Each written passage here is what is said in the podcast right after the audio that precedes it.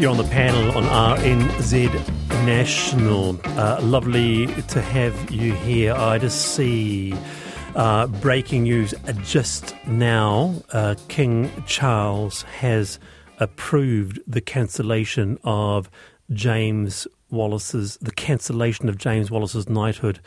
Uh, Mr. Wallace was named in June as the prominent businessman who sexually abused three young men. So Prime Minister Chris Hipkins says it is totally inappropriate for Mr. Wallace to hold the honour. So that news just came to hand right now.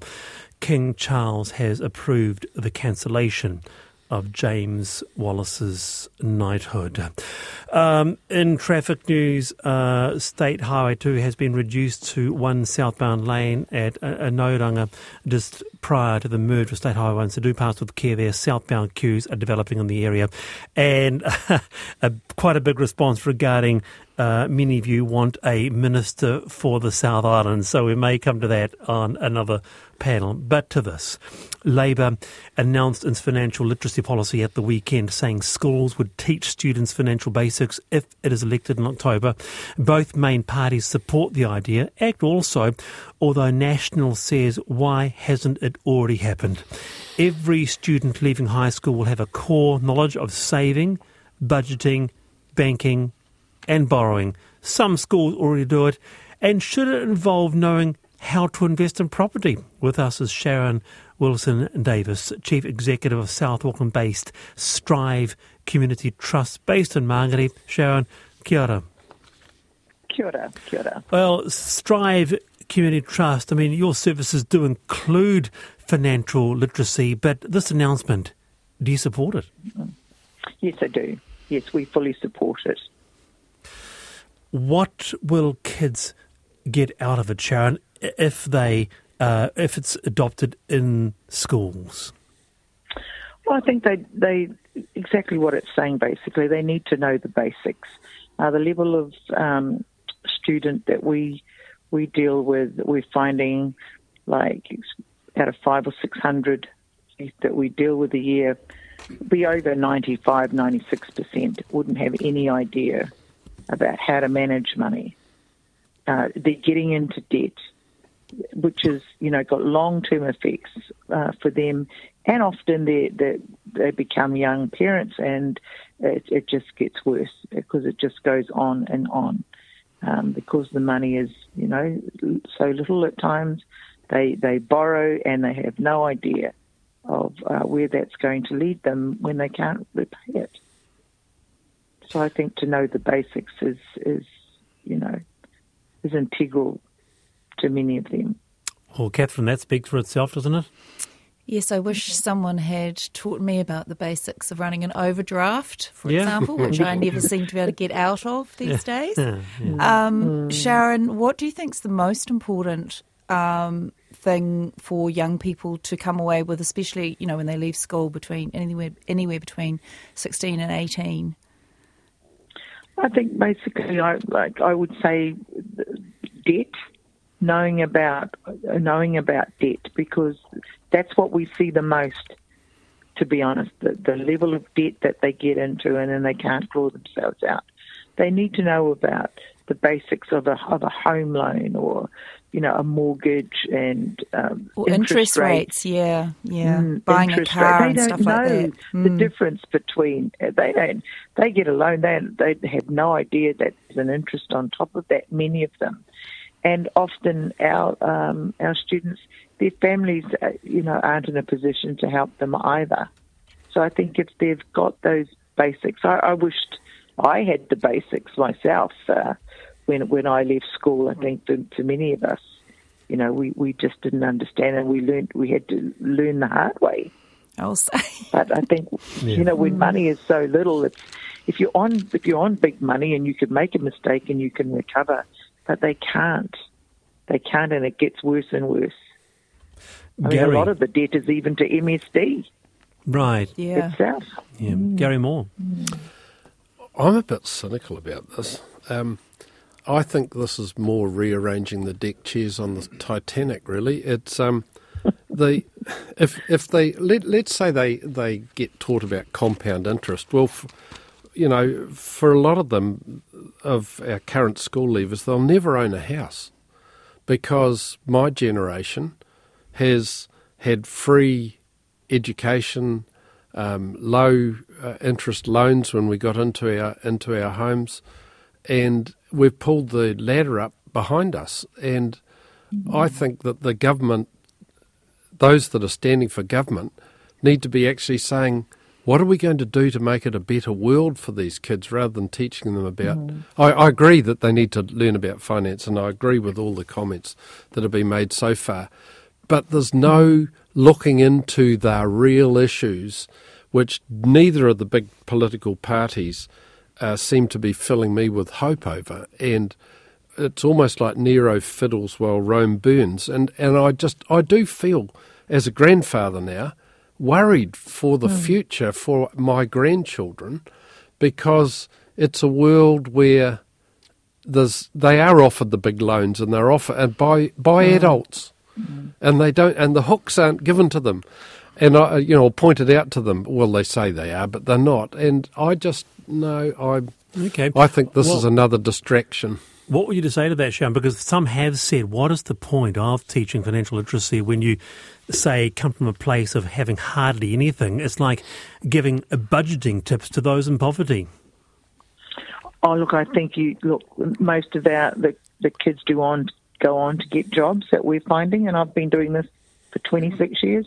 They go on and they find jobs, and it's really important that when they do step out into that world and earn some money, that they do know you know, how to spend that wisely, not necessarily go straight out and get loans. They need someone, they need mentors to help them, you know, to stay on track with it. It's so important if you're earning less to be able to, you hmm. know, to get the most out of it. Not just I, go out there and have no no information and about it at all. And why aren't we teaching that at schools? I can remember um, when I started work earning $17.77 in my hand a week, um, I remember I was the first member of the family to take on debt other than the house. And we had this big mm-hmm. family discussion on whether I should take a stereo out on hire purchase. right.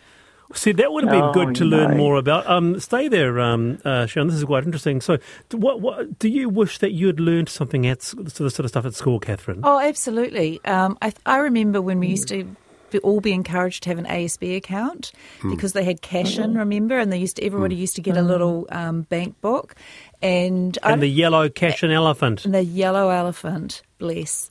But um, nowadays not I'm not sure. I mean I can't remember my kids and certainly by the way they are with money now, although my daughter is quite parsimonious, I have to say.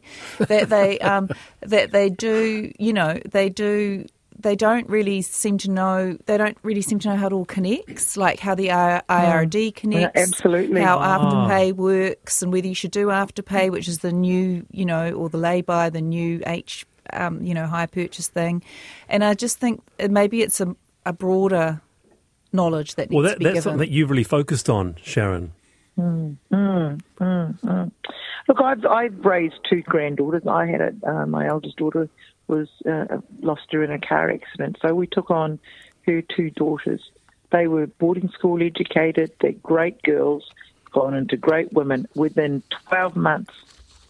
Look, one was thirty thousand dollars in debt and had no mm. idea mm. how she got there. And these are good girls. They're smart hmm. girls. You know, they they ju- she just had no idea. This easy pay thing or whatever you call it, I don't know, is just uh, you know, it's just so many hooks out there for them. And if they hmm. haven't got the basics, they're just gone. And yep. it's so hard to recover from it. Mm. And that's the issue. That's the issue. Is that yeah? Here's one here. I think teaching financial literacy is excellent. I grew up in a family where money was never discussed. In fact, it was considered extremely rude. It took me well yes, into my forties to even learn the mm. basics. Maybe it's a bit like mm. sex education. In my opinion, yes. school it should be taught. Sharon. Yes, yes. I, I, I look. I have to agree and then there's a certain amount of common sense that comes along with it. But I think if if um, you know, as the seniors in this generation, if, if at least we've taught them the basics, we're giving them some of the tools to help them cope and maneuver. There's so many people offering money, pay, get now, pay two years' time. Mm. Uh, there's so much that's broken. Um, I think in one instance we've seen kids borrow the money, get the TV and the blah, blah, blah, get into trouble. And this is a fact, took it four doors down the road and sold it to a pawn shop who didn't even bother Mm. to do the checks to see if the, these these things were on H on HP or on hire purchase. Four doors down from where they bought it from, it was now in a pawn shop. How does that happen? Adult You know, so lots of institutions again. Sharon, Yep. kia ora. Always a pleasure to have you on the program. I appreciate your time. You're welcome. Yeah, that's Sharon Good Wilson Davis, uh, Chief Executive of Strive Community Trust. They uh, teach financial literacy. They're based in Mangere there. Nice to have uh, Sharon on there. It is 17 past for The panel, we have Kathryn Graham and Garry Moore. Uh, this afternoon. Now, uh, there's been another flash come through. Where can I get that? Yes, uh, senior doctors and dentists have, uh, working on hospitals, have voted to strike next month over their deadlocked pay negotiations. So, in a notice to members, the Association of Salaried Medical Specialists says 82% have voted in support of the three strikes, with the first on September the 5th between 12 and 2 p.m. So, be hearing more about that uh, on Checkpoint uh, at five. But Spain has lifted the FIFA Women's World Cup for the first time. Captain Olga Carmona scored the winner in the first half as Spain won the cup for the first time, beating England 1 0 in front of 75,700 fans at Stadium Australia on Sunday. The World Cup has shattered records, exceeded expectations. 700,000 fans flocked to 29 matches in four cities Auckland, Hamilton, Wellington, Dunedin. So, what will we take away from this event? With us, Maia Jackman, former football fern, World Cup ambassador. Maia, kia ora, welcome. Kia ora, thank you for having me. Were you at the final in Australia, Maia? I was. It was epic. I can only imagine. Tell me, how do you rate this FIFA World Cup? Have you enjoyed it? Oh, I've absolutely. I've I've been loving every single minute of it, and I remember watching the 2019 Women's World Cup and thinking, "Wow, the level of of skill and athleticism, and you know, was just something I hadn't seen before." And then again, it's just exceeded my expectations and everybody's. And so, yeah, I've just loved watching um, how women's football has evolved, even in the last four years. Right. Was there a, can I ask you of a favourite moment? I mean, you were at the final there.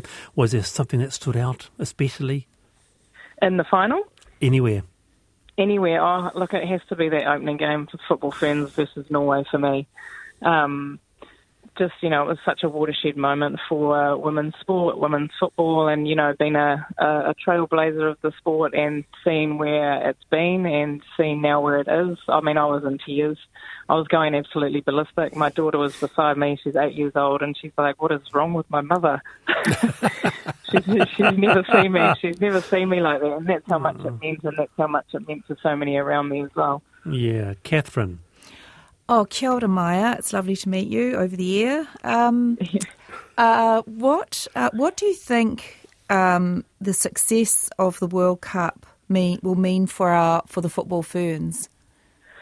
Kia ora, Kathryn. Um, lovely to meet you too. Um, yeah, for the football ferns, it well, I think just, um, I mean, what needs to happen is we need to keep the momentum going, and we need to keep them visible, and we need to keep them relevant, and by doing that, um, or just you know, we need to keep people invested and and interested, and so I think that will bring them more international games, more funding. I hope more. Um, more investment. One of the more- criticisms seems to have been that our our women's team has not received the level of support that it should have, nor the level of international games that they friendlies that they should have been able to play.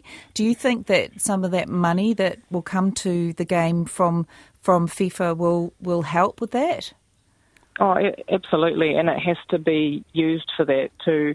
I mean, if, if you look at, there is a gap between um, the football ferns in Spain, for example, um, the level that they play, the, the, the type of game that they play, and we cannot be left behind on this because if we do, we will never catch up. And so we have to use that money. We have to, have to invest in the girls. We have to give them the opportunity to be up to the level that is top notch. Otherwise, we'll, like I said, we'll get left behind. Garry. I have to confess, being a, a non-sporting, um, ag- I'm a, I'm hopeless with sport, and um, but I've been I've found it quite exciting how this has captured people's imagination and and filled stadia in the way that other sports aren't, and and a lot of stadia have been built for rugby.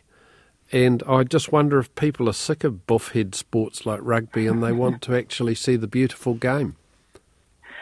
Yeah, look, I think I think it's um, this World Cup has um, opened people's eyes to the skill and the the beauty of the game, and and the women's game and the men's game of football are two different products. The women's game, although it's football, brings um, an emotional aspect to to the game as well, which people can connect to, I think. But also, um, I have heard people saying, "Oh, you just see, you know."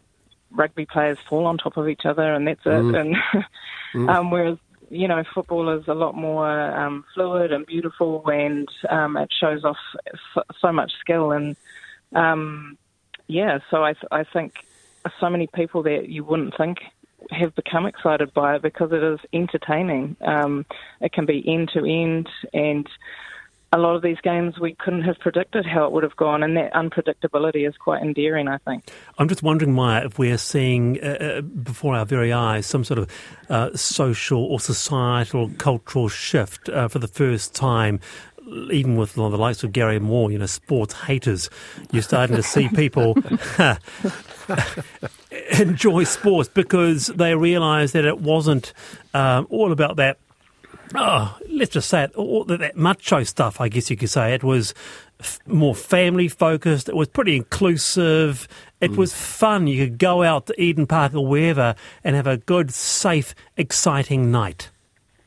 Yeah, absolutely, and and it is. We are seeing a societal shift, and and you know, I was speaking to a, a young Moroccan um, male player yesterday, and he said in Morocco because you know the, the Moroccan team have had done so well as well. They made the round of 16, that their first time in a World Cup, and he said there were old Moroccan men turning on their TVs watching these women play that never would have happened, and they're getting behind they're getting behind females in women's sport, and you know that that's just this is what the sport can do, and if you give the platform, if you let people see, and if you let people in, people want to come and watch. And that, and this with this World Cup has proved that no longer can you say that people wouldn't don't want to watch women's sport because if you give it to them, people get excited and they want to see. Um, Maia, what did you think of the um, of the final itself? Because it displayed two different, really different s- styles of play between the UK and Spain. Yeah, look, it was um, Spain are a next level, aren't they? And they they they they worked England out. They knew what England wanted to do, and they nullified that. And their their their footballing intelligence is is really um, sort of next level. they they've now got the under 17s, the under 20s, and now the Senior World Cup. So that tells you that there's a depth in their infrastructure of the girls coming through and and what um, pro, you know what the um, what the programs are in place uh, in that country and what level of football they're bringing. And then you've got England who have been on this wave of, um, you know, this next generation now. They won the European champions uh, championship. So I think a lot of people went in thinking England would bring it home, um, and Spain came and spoilt their party. And it's like I said before, you can't predict in this World Cup what was going to happen, but definitely two different styles. But Spain just bring that level of beauty to the next level, I think. Well, it's almost, it's not almost, it's actually quite sad that we uh, are wrapping it up, um, but we'll make sure that we'll keep covering um, uh, women's football here on the panel. But for now, Maia kia ora, good to have you here on the program. Thank you That's so much. Maia Jackman, former football fern and World Cup ambassador, was at the game uh, in Sydney. 26 past four, the panel RNZ National. Happy Monday. We have Kathryn Graham and Garry Moore this afternoon. And to this, who makes the rock and world go round?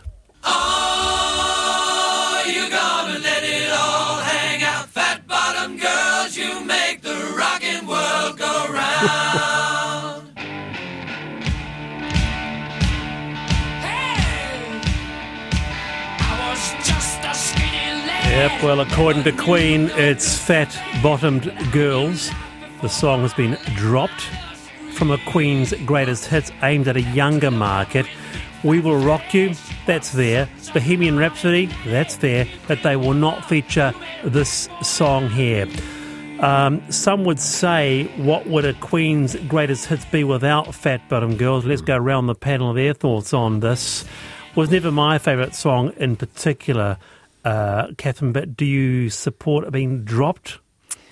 I think it's a great shame. I think it's a celebration of all things Kim Kardashian and the, the celebration of the big butt and voluptuous women. And I'm I'm very disappointed. Actually, I think there's far more offensive tracks that you can uh, that you could have cut. Maybe not from Queen, but from when I looked up the top eleven most offensive lyrics. Queen, Fat Bottom Girls It's certainly in wasn't there. amongst them. No, it wasn't, Wallace.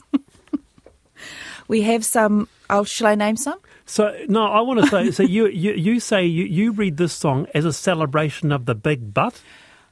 Well, partly. Uh, that's a modern interpretation of it and of a voluptuous woman worldwide. And that just because you're big doesn't mean to say you can't have a good time. Garry Moore. Well, I wouldn't have thought big bottom women would have done a lot for Freddie Mercury, but um, I, I agree with Kathryn. I, I just think this is an attempt to rewrite history. You know, come on. Many of the songs of this era would have to be rewritten if we're applying this. I, I just love, I loved Queen, and I just thought this was just yet another of their um, amazing. Their amazing music. Um, I often didn't listen to the words. Uh, They, you know, they were a highly intelligent group of people that just made modern But classical is music. It, is it of its time? I mean, We Will Rock Yes. You, great. Bohemian Rhapsody, great. But big bottomed girls, is it big or fat bottom? Fat Bottomed girls, it says nothing. The song No. says nothing. And here You- you have a Queen compilation aimed at a younger market. Uh, Is it? Are you okay for your six, seven, eight year old Kathryn to be hearing a song about fat bottom girls? Yeah, I think it's about diversity. I actually think it's really sad that they're going to drop it. I think, that, as I said, I think there's far worse lyrics out there. I think you're buying into shame culture. I just, I, I, I have no time for that sort of stuff. Well, let's see what. Um, uh, no, it's just woke, woke culture trying to control the narrative. This is a cla- you, you, people agree with you. Um, this is a classic Queen song, loved and sung often. Yeah. It's a bypass to critical thinking and cancel culture. Another one here. Will no, the woke brigade at it again. Fat bottom girls should not be banned. The woke brigade's pathetic input into our modern society should be uh, banned. So, your thoughts on that? Do you think that um, the youngsters have a right to be shielded from songs that were we deemed appropriate, but actually, Kathryn, society changes, times change. Yeah, I, I think absolutely. Society does change, and I guess musical taste changes. Although there are some songs that seem to be, you know, forever um, top, you know, top hits. So I don't know, but I just, I just find, I think there's a, as I've said, I just think there's a lot worse than fat bottom girls out there. Yeah, well, you all agree. Uh, banning Fat Bottom Girls is pathetic. It's a great song. People need to calm the F down. Um, you are on, uh, keep that. And uh, I didn't send coming. any of them, Wallace. No. I didn't send. 2101. Do you think that uh, Fat Bottomed Girls should be banned from the next Queen compilation aimed at a younger market?